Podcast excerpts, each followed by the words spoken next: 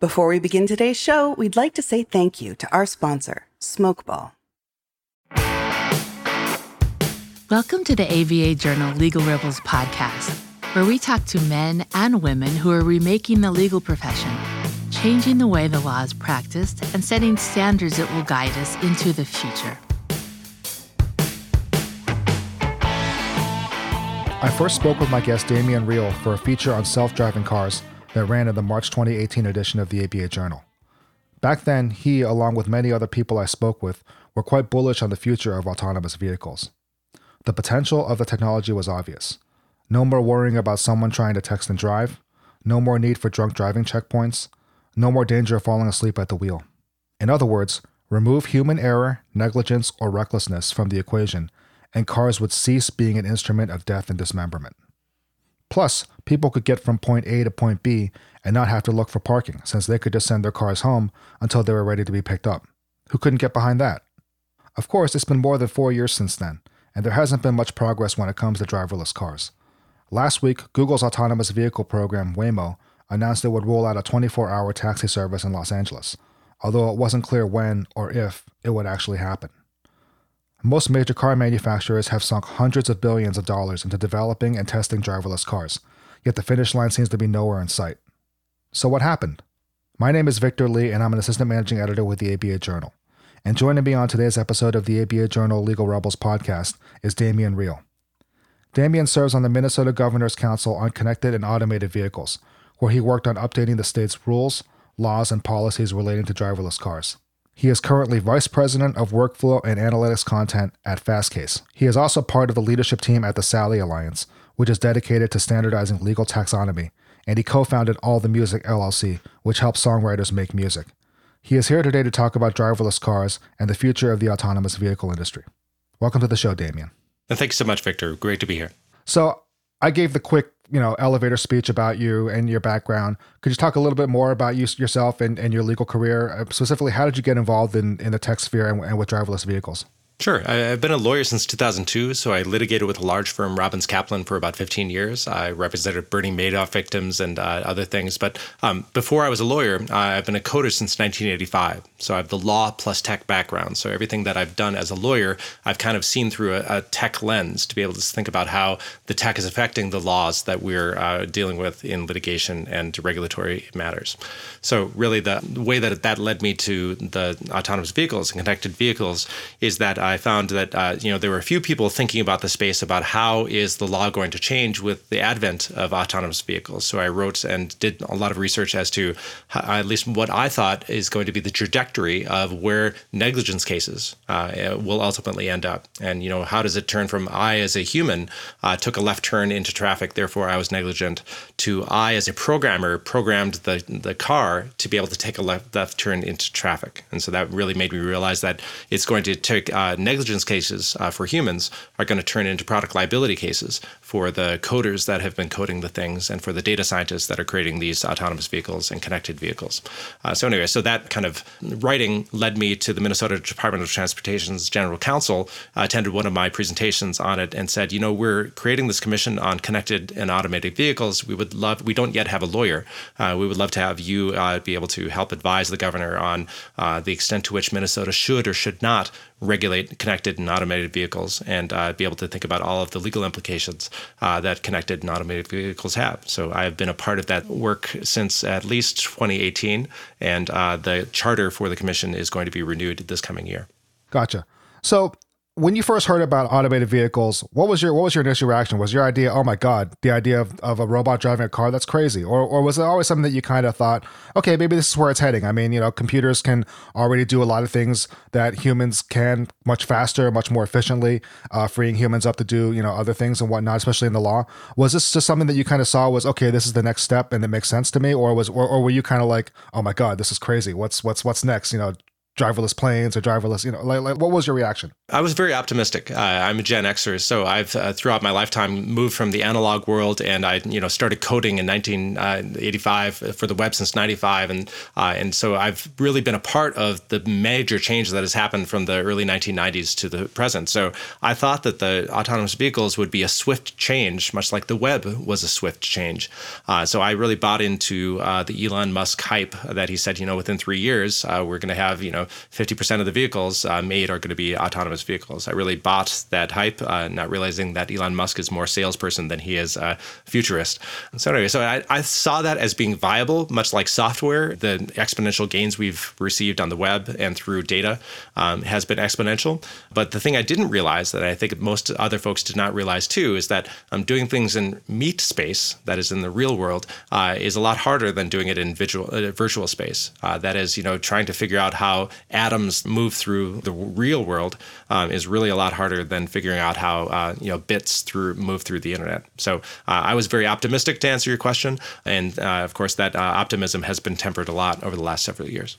So where do you stand right now? I mean, as far as you know, I mean, you know, you, you heard my spiel at the beginning, and you've done a lot more research into this than I have, and you've seen the clips online of like whenever anything goes wrong, there's always some kind of Instagram or TikTok of like some car that can't turn left, or some some automated car that can't make a U turn or a three point turn or whatnot.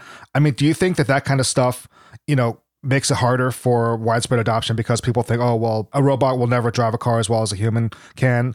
And it kind of feeds into already preconceived notions of technology being dangerous and, and being something that people should be afraid of. Or do you ha- or does the optimist side in you still prevail where you think, okay, well, once people realize the benefits, then they'll they'll embrace it and it might take time, but people will get there eventually. Like where do you where you kind of stand right now? Sure. I, I, think that we as humanity tend to, if you think about a five year horizon, predicting what's going to happen in five years and then predicting what's going to happen in 10 years, uh, we always uh, seem to overestimate what's going to happen in five years. And we always tend to underestimate uh, what will happen in 10 years. Uh, and so I, I, think that the kind of, you know, the Gartner hype cycle, uh, you may be familiar with the Gartner hype cycle where you have, you know, heightened optimism and then you have a, a trench of discontent. And I think that we're certainly in that trench of discontent uh, right now, where people realize that uh, connected and automated vehicles uh, that is a very hard to surmount problem.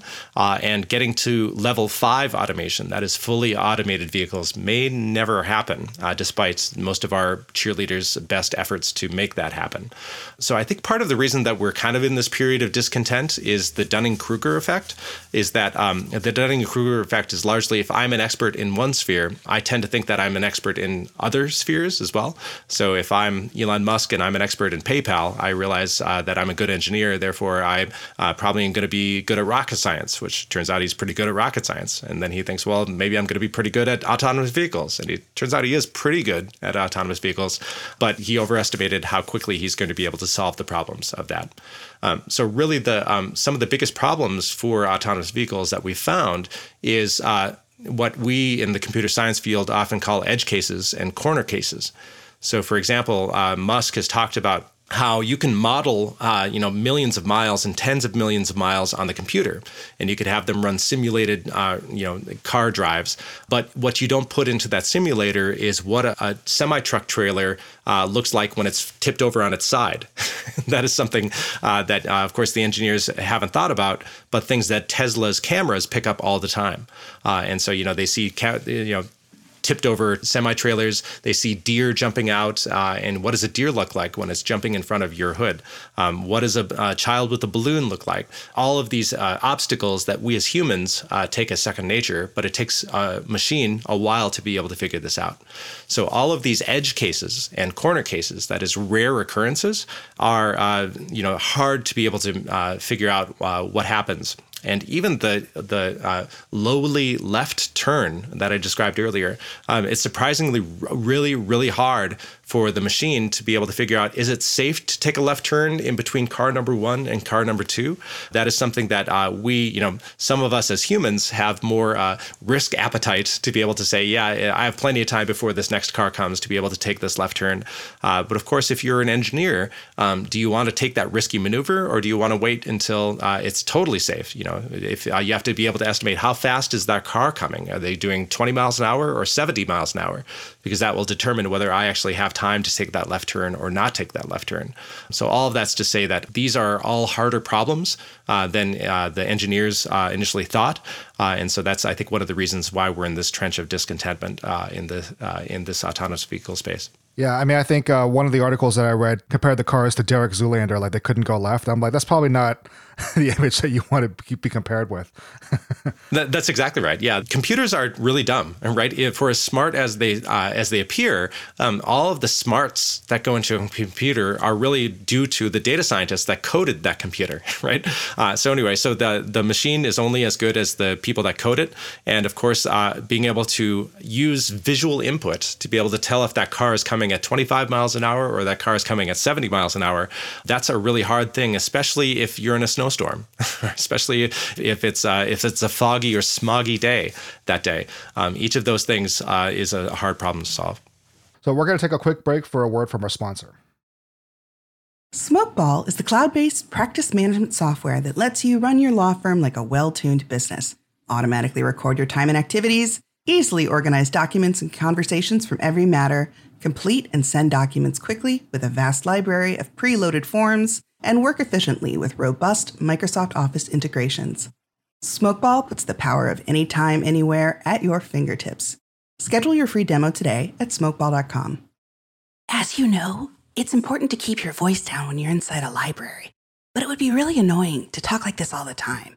So I'm happy to say that even though the ABA Journal's Modern Law Library podcast discusses a new book with its author every episode, it doesn't take place inside a library, so we don't whisper on the show. What a silly idea that would be. The Modern Law Library podcast, part of the Legal Talk Network. Follow along wherever you get your podcasts. Shh. And we're back. So uh, you talked about Elon Musk a little bit before the ad break, and I was just wondering. I mean, obviously he's been in the news for a lot of other things recently that don't have much to do with uh, autonomous vehicles. Um, and obviously, he's a very polarizing figure, somebody who inspires, you know, great devotion, but also a lot of criticism and even outright hatred. I mean, do you think having someone like that so closely identified with autonomous vehicles, do you think that's helped kind of like hold it back as well, or do you think it's just just a coincidence? Well, I think part of uh, Elon's problem is that he has his fingers in so many pots, right? As you alluded to, the, uh, he has the Twitter pot, he has a SpaceX pot, he has the satellite internet uh, service, of course, and then he has the Tesla on top of that. Uh, so he's he's uh, very dispersed in his interests, and therefore, um, I don't know how much he can devote time to Tesla uh, versus those other interests. And so I, I think that um, you know having a polarizing person be dispersed in their attention is kind of tricky for the industry, the autonomous vehicle industry industry. So I would say that of the companies that are doing this, that is, for example, you know, uh, Tesla and Waymo and all the other companies in the space, it seems like Tesla obviously has the market advantage in having the most number of cars on the road and by having the most number of cars on the road has the most number of sensors on the road. That is having uh, being able to have the cameras to be able to see the uh, trailers uh, the semi trailers flipped on its side and to be able to build those into their models to be able to avoid the semi trailers in the future. Um, so anyway so he's since he has the most number of cars on the road he has the most number of sensors on the road therefore he has the most amount of data that he can put into them. I think that gives them some of the best shots as to being able to work in this space. But uh, you know of course as fast as he's going there are still lots of problems that need to be solved. Like, you know, I, am speaking to you right now from Minnesota. Uh, during a lot of the year, there's snow and ice on the on the road. How does Tesla's connected vehicles uh, and automated vehicles work on snow and ice? Who knows, right? Uh, probably not very good because the models haven't really accounted for those things. Uh, if there's a snowdrift going across the uh, across the road, what is an autonomous vehicle level five going to do with that? Your guess is as good, as mine. So anyway, so lots of lots of things to be uh, to be parsed out of uh, what uh, the edge cases and corner cases, but it seems like Elon Musk, with his data advantage, um, is in a good place to do that. Gotcha. And so uh, you you also spoken a little bit about determining liability as far as you know who's at fault if there's an accident regarding an autonomous vehicle is it you know the um, the manufacturer is it the programmer or whatnot? So where do we stand on because i know we talked we talked about this four years ago and, and and this is something that people you know still talk about this being the being the main issue uh, in, in terms of like one of the one of the main legal issues and whatnot. So where do we stand right now? Like have we made any progress as far as determining like where the fault would lie or where we were like back then I think the beauty of our common law system, based on new questions like you just asked, is we look to the old questions. Uh, and so, you know, in any negligence case, uh, we always uh, look to product liability. You know, we say, who can we pin the tail on, right? So uh, when I was a plaintiff's lawyer, I would say, okay, I could sue the manufacturer, I could sue the retailer, I could sue, I could sue, I could sue, right? Here are all the people that I could sue, sue them all, and then let the courts figure out who's liable or who's not liable. So I think that's uh, the sue them all uh, point is where we are right now. so if, if if you uh, you know you could imagine if you have an autonomous uh, vehicle that gets into a collision that uh, causes death or otherwise, you might sue the quote unquote driver of the car. Uh, you know if it's uh, level three or, or so, uh, maybe the driver has parts of the fault. maybe the manufacturer has part of the fault. Maybe the coder who created the models to be able to do the connected vehicles, maybe they have part of the fault, and then let the court decide and to be able to put a percentage of fault on each of those players. Maybe the driver was X percent at fault, uh, and the machine was Y percent at fault. And I anticipate that that kind of allocation of percentage of fault is going to continue uh, in uh, connected and automated vehicles in the same way that's continued for, you know, since time immemorial for any case. You know, driver one was 60% at fault and driver two was 40% at fault. Um, that's something, that allocation of uh, fault is something we've done uh, since cars were invented. And I anticipate that that would be also the case by case analysis for any given collision. Uh, so if you have a you know level three uh, partially automated vehicle that might have given an alert to the driver to say, "Hey driver, there's something coming up. You should probably slow down," and that maybe the driver doesn't respond in time, or maybe they did respond in time, or maybe the alert didn't happen in time for the driver to respond. Um, each of these are fact questions that largely are for juries to decide. Uh, and so I think that we are going to, for um, at least the foreseeable future, have those kind of fact questions uh, that will go to the court as to, uh, you know, pinning the tail on uh, the donkey, which of the tails are applicable, uh, whether it's drivers or programmers or manufacturers. Gotcha. Are there other thorny legal issues that are impacting widespread adoption besides the what what, what we talked about with uh, apportioning blame or uh, liability? Well, one of the interesting things that Bryant Walker Smith, uh, he's a professor in uh, used to be North Carolina or South Carolina, I forget which, but he raised the idea that um, in other industries like the vaccine industry, they to be able to say uh, we want to provide vaccine makers with sort, some sort of uh, confidence that uh, they're not going to get sued out of existence for the vaccine. Uh, what Congress did was to create a vaccine um, pool of money that I, as a vaccine money uh, maker, essentially contribute to this pool, so that if there is a mass liability, that is, a vaccine creates some sort of problem in, the health, um, then uh, damages from that will come out of the pool. So it's almost like an insurance, a mass insurance for vaccines. So Bryant Walker Smith said maybe we could do the same thing for autonomous vehicles and connected vehicles. To, uh, so the idea would be to, for uh, for us as a society to encourage the autonomous vehicles. Uh, maybe we could have a, uh, a pool of uh, money where uh, Congress sets up so any connected and automated vehicle provides money to this pool. Then any liability could be be able to pay it out of that pool rather than to the individual maker.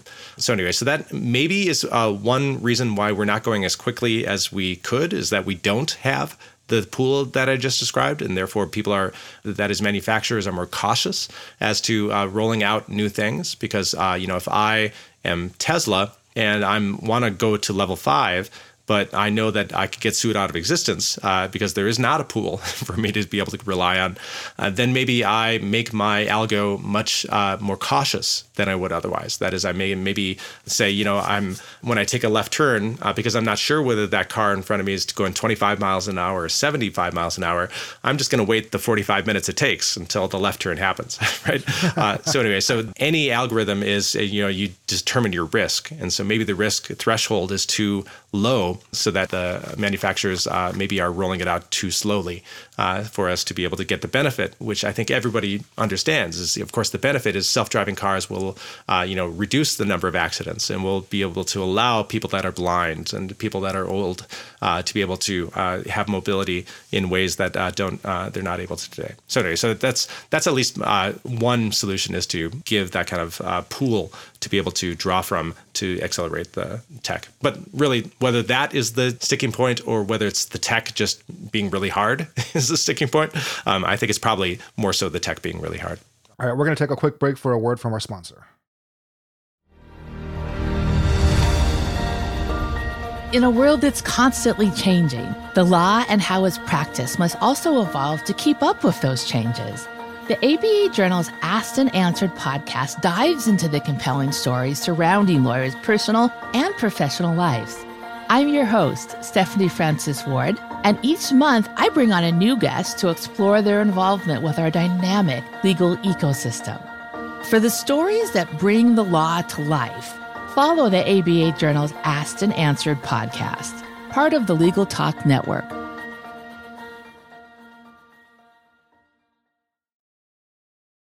And we're back. So uh, let's talk trucking, since that's one area where it seems like this has shown some promise. Um, Self driving trucks can eliminate the need for long haul human drivers, and they can more easily drift off each other, similar to like race car drivers, and making them more efficient. Is it more likely that we'll see the tech catch on here? And do you kind of see like a rosier future for autonomous trucks? Oh, 100%. The biggest problem within uh, the connected and automated vehicle industry is, is uh, being in city driving is really hard. But if you think about driving on the highway, you know, my driving instructor said just keep it between the lines, right? right so right. being able to just keep it between the lines, especially on, say, four lane highways, that is, uh, if you have two lanes uh, and going the same direction, uh, then uh, it's, you know, it's almost almost mindless uh, to be able to drive on those four lane highways. You just have to keep it between the dotted line on the left and the, the solid line on the right. So, what a lot of folks have been talking about, and I think what we're seeing come to fruition, is the connected vehicles essentially platooning. That is, having a row of connected vehicles following each other uh, on the highway. And then when they reach the city limits, uh, then being able to hand that off to a uh, human driver for them to take it to the last mile. So, essentially, you could have distribution points on the outskirts of a city, uh, and then to have humans drive them into the city to be able to do, uh, deliver uh, whatever they is, they're doing to deliver. So that platooning is something that we're seeing today, and we're seeing regulatory agencies and states uh, permitting that kind of platooning. And even if there's not an autonomous vehicle at the front, uh, you know what uh, we're often seeing too is that maybe on the front of the platoon uh, you have a human driver, and then maybe you have two or three autonomous vehicles that are trailing the human driver on the front. So essentially, almost giving like a train that where you're right. you have the conductor on the front and then you have people following behind. I think that's uh, because it's easier to follow than to lead. you could have the human follow and essentially have a force multiplier of the autonomous vehicles behind the human driver uh, to be able to essentially follow in their footsteps. And um, another thing that I remember talking to you about was um, like uh, uh, shuttle buses for like universities or you know like people movers kind of like in that realm where you have like people getting on a shuttle bus or or some kind of like yeah like trans transit system that it's it's so somewhat closed in because it goes within the campus. So you're not out driving in the in the city or you know you're you're in more of a closed environment. I mean are, are, are you seeing promise in that area as well absolutely. Yeah. So here in Minnesota, we have uh, at the Mayo Clinic, which is down in Rochester, Minnesota, there's a people mover that is doing exactly what you described to move from one point in the city to the other point in the city, especially if you are being treated at the Mayo Clinic, then you're able to use that people mover. And at this point, it's, you know, a lot of the benefits from the people mover are pretty obvious is that um, they have uh, defined streets, you know, between uh, Tesla, which can go on any road, and the people mover, which can go on these streets alone. Uh, a lot easier for a coder, a developer to be able to say, okay, if I know that I'm only doing these streets, I know exactly what these streets look like. Therefore, uh, it's much less risk to the attendees. Uh, similarly, uh, the there's less risk because unlike a Tesla, which I could drive at you know 80 miles an hour, um, the people movers do not go even nearly close to that speed. Maybe they go 10 or 15 miles an hour. Um, so then the odds of them getting in uh, catastrophic failure are much less. So yes, uh, is a short answer to your question. That yes, there's uh, people movers uh, because of the defined routes and because of the low speed are an obvious place for uh, the kind of uh, the first steps in these autonomous vehicles uh, to go. Uh, so if people that are listening to this are probably going to have their first auto- fully autonomous experience, it's probably going to be with a similar people mover. So you talked about all the data that Tesla has access to and whatnot. So we must be talking about terabytes or petabytes or some other byte that I can't think of. So what happens to that data then? Like, you know, obviously, obviously Tesla collects it, but then do they have to turn it over? Does it get secured in the cloud somewhere, or would would people would cyber hackers be able to access it? Like, what happens to that data, and what's the danger that it could be unsecure or leaked out? Yeah, that's something that we on the Minnesota's Commission uh, uh, for Connected Vehicles have looked at a lot. Uh, and I think the number that I heard last was about two terabytes of data that a Tesla car will throw off in a given day. And the context by which states are thinking about using some of that data is as we move away from gas based uh, road fees, that is, gas tax, which pay for the roads. Of course, electric vehicles don't use gas, uh, therefore, they don't pay gas taxes, therefore, they don't really pay for the, their share of the roads. So, uh, states are thinking about instead of using uh, location based tracking to be able to say, I drove this many miles in the state, uh, to be able to, uh, to be able to say, okay, based on the number of miles you drove with your electric vehicle, we will charge you this number of t- uh, uh, amount in taxes. And so you can imagine that uh, you know does a state collect that data, location data? Do they not collect that location data? If they do collect that location data, how do they secure it? And what kind of privacy implications are involved? You can imagine that if a legislator uh, finds out that their data could be used to see if that legislator went to that legislator's mistress's house, right? that, that would obviously not be a very oh, that uh, good happen. result. Come on. Uh, it, it, would never ever happen. So you can imagine that there's uh, real questions, and we're um, I'm the head of the data uh, privacy and data security uh, subcommittee of the commission. I'm talking with some companies that are trying to solve that problem. So, for example, um, if they could be a, a third party broker that collects uh, the location uh, that a Tesla goes. And then um, I, as a user of that service, can say either number one, I give them lo- my location data to be able to say, I drove this many miles in Minnesota, uh, but don't count the miles that I drove in California or somewhere else. That's option one, if I'm fine with giving that location data. But option two is that no, that I don't feel comfortable with that. Therefore, I'm not going to let you see the location I drove, but I will give you my odometer settings. So you, as Minnesota, can charge me for the full amount of the odometer reading, even if some of that time was spent in California or other places. So anyway, so the location and privacy and security implications of what data do of the two terabytes do states bring in uh, or not bring in, and to what extent is that data secured, anonymized, aggregated? Um, those are also really important questions that I think our states and other regulators are thinking about. So let's talk about the future then. I mean, do you foresee fleets of driverless cars on the road in the not too distant future, or do you think that day is still very far away? That's if you'd asked me that question. Well, I guess you did ask me that question in 2018, and I was and I was totally wrong on that. So I, I hesitate to say yes. Uh, it is definitely going to be our part of our future. I think I will see it in my lifetime. Uh, I'm currently in my mid 40s, um, but getting back to you know we over uh, overestimate five years and underestimate 10 years. I, I, would say that you know I'm hopeful that by uh, you know today is 2022. I'm hopeful by the 2032 we're going to have maybe 50% of the vehicles on the road be connected and automated vehicles. The real question is, you know, it's not binary. Is it automated or not? but it's really of the levels. Uh, what is it going to be? Because you have level zero, which is fully um, fully manual, and you have level five, which is fully autonomous. Uh, but there's lots of you know level three and uh, level two vehicles out there. So, for example, lane assist is level two, uh, and then you know Tesla has you know maybe level three, uh, and then you know it's going to be a while before we get to level four and level five. So, to really answer your question, I think the question is you know what amount of level three cars are we going to have on the road versus level four cars on the road versus level five cars on the on the road and I think that that's uh, you know we're going to be dealing with that kind of road to automation, uh, if you'll excuse the pun, uh, as we go to the um, the the actual automation. So I'm hopeful that by 2032 we might have you know half of the cars might be level four, and then you know maybe uh, more than that are level three, uh, like Teslas are today. Gotcha. And finally, if our listeners wish to get in touch with you, what's the best way to do so? Um, it's uh, my uh, Twitter handle is my first name last name, so Damien Riehl on Twitter, and uh, you can uh, feel free to call uh, read me at uh, my day jobs with Fastcase, and it's D last name D Riehl at Fastcase thank you again for joining us, Damien. I really, you know, I, this wasn't a case where I wanted you to come on and just be like, okay, you were wrong, you were wrong, you were wrong. Obviously, the reason why I wanted you on the show is because uh, you are one of the authorities in this in this area. And and when I when I talked to you four years ago, you know, I, I really learned a lot from you, and and I learned a lot from you this time. And so I, I thank you for coming on the show. I appreciate it. Of course, thank you so much for having me on. I, I love talking about this topic, and I look forward to doing it again soon, hopefully. If you enjoyed this podcast and would like to hear more, please go to your favorite app and check out some other titles from Legal Talk Network.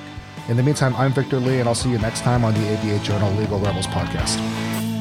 If you'd like more information about today's show, please visit legalrebels.com, legaltalknetwork.com, subscribe via iTunes and RSS, find both the ABA Journal and Legal Talk Network on Twitter, Facebook, and LinkedIn, or download the free apps from ABA Journal and Legal Talk Network in Google Play and iTunes.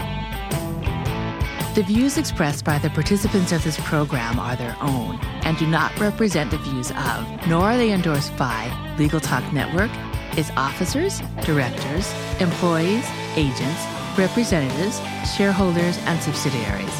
None of the content should be considered legal advice. As always, consult a lawyer.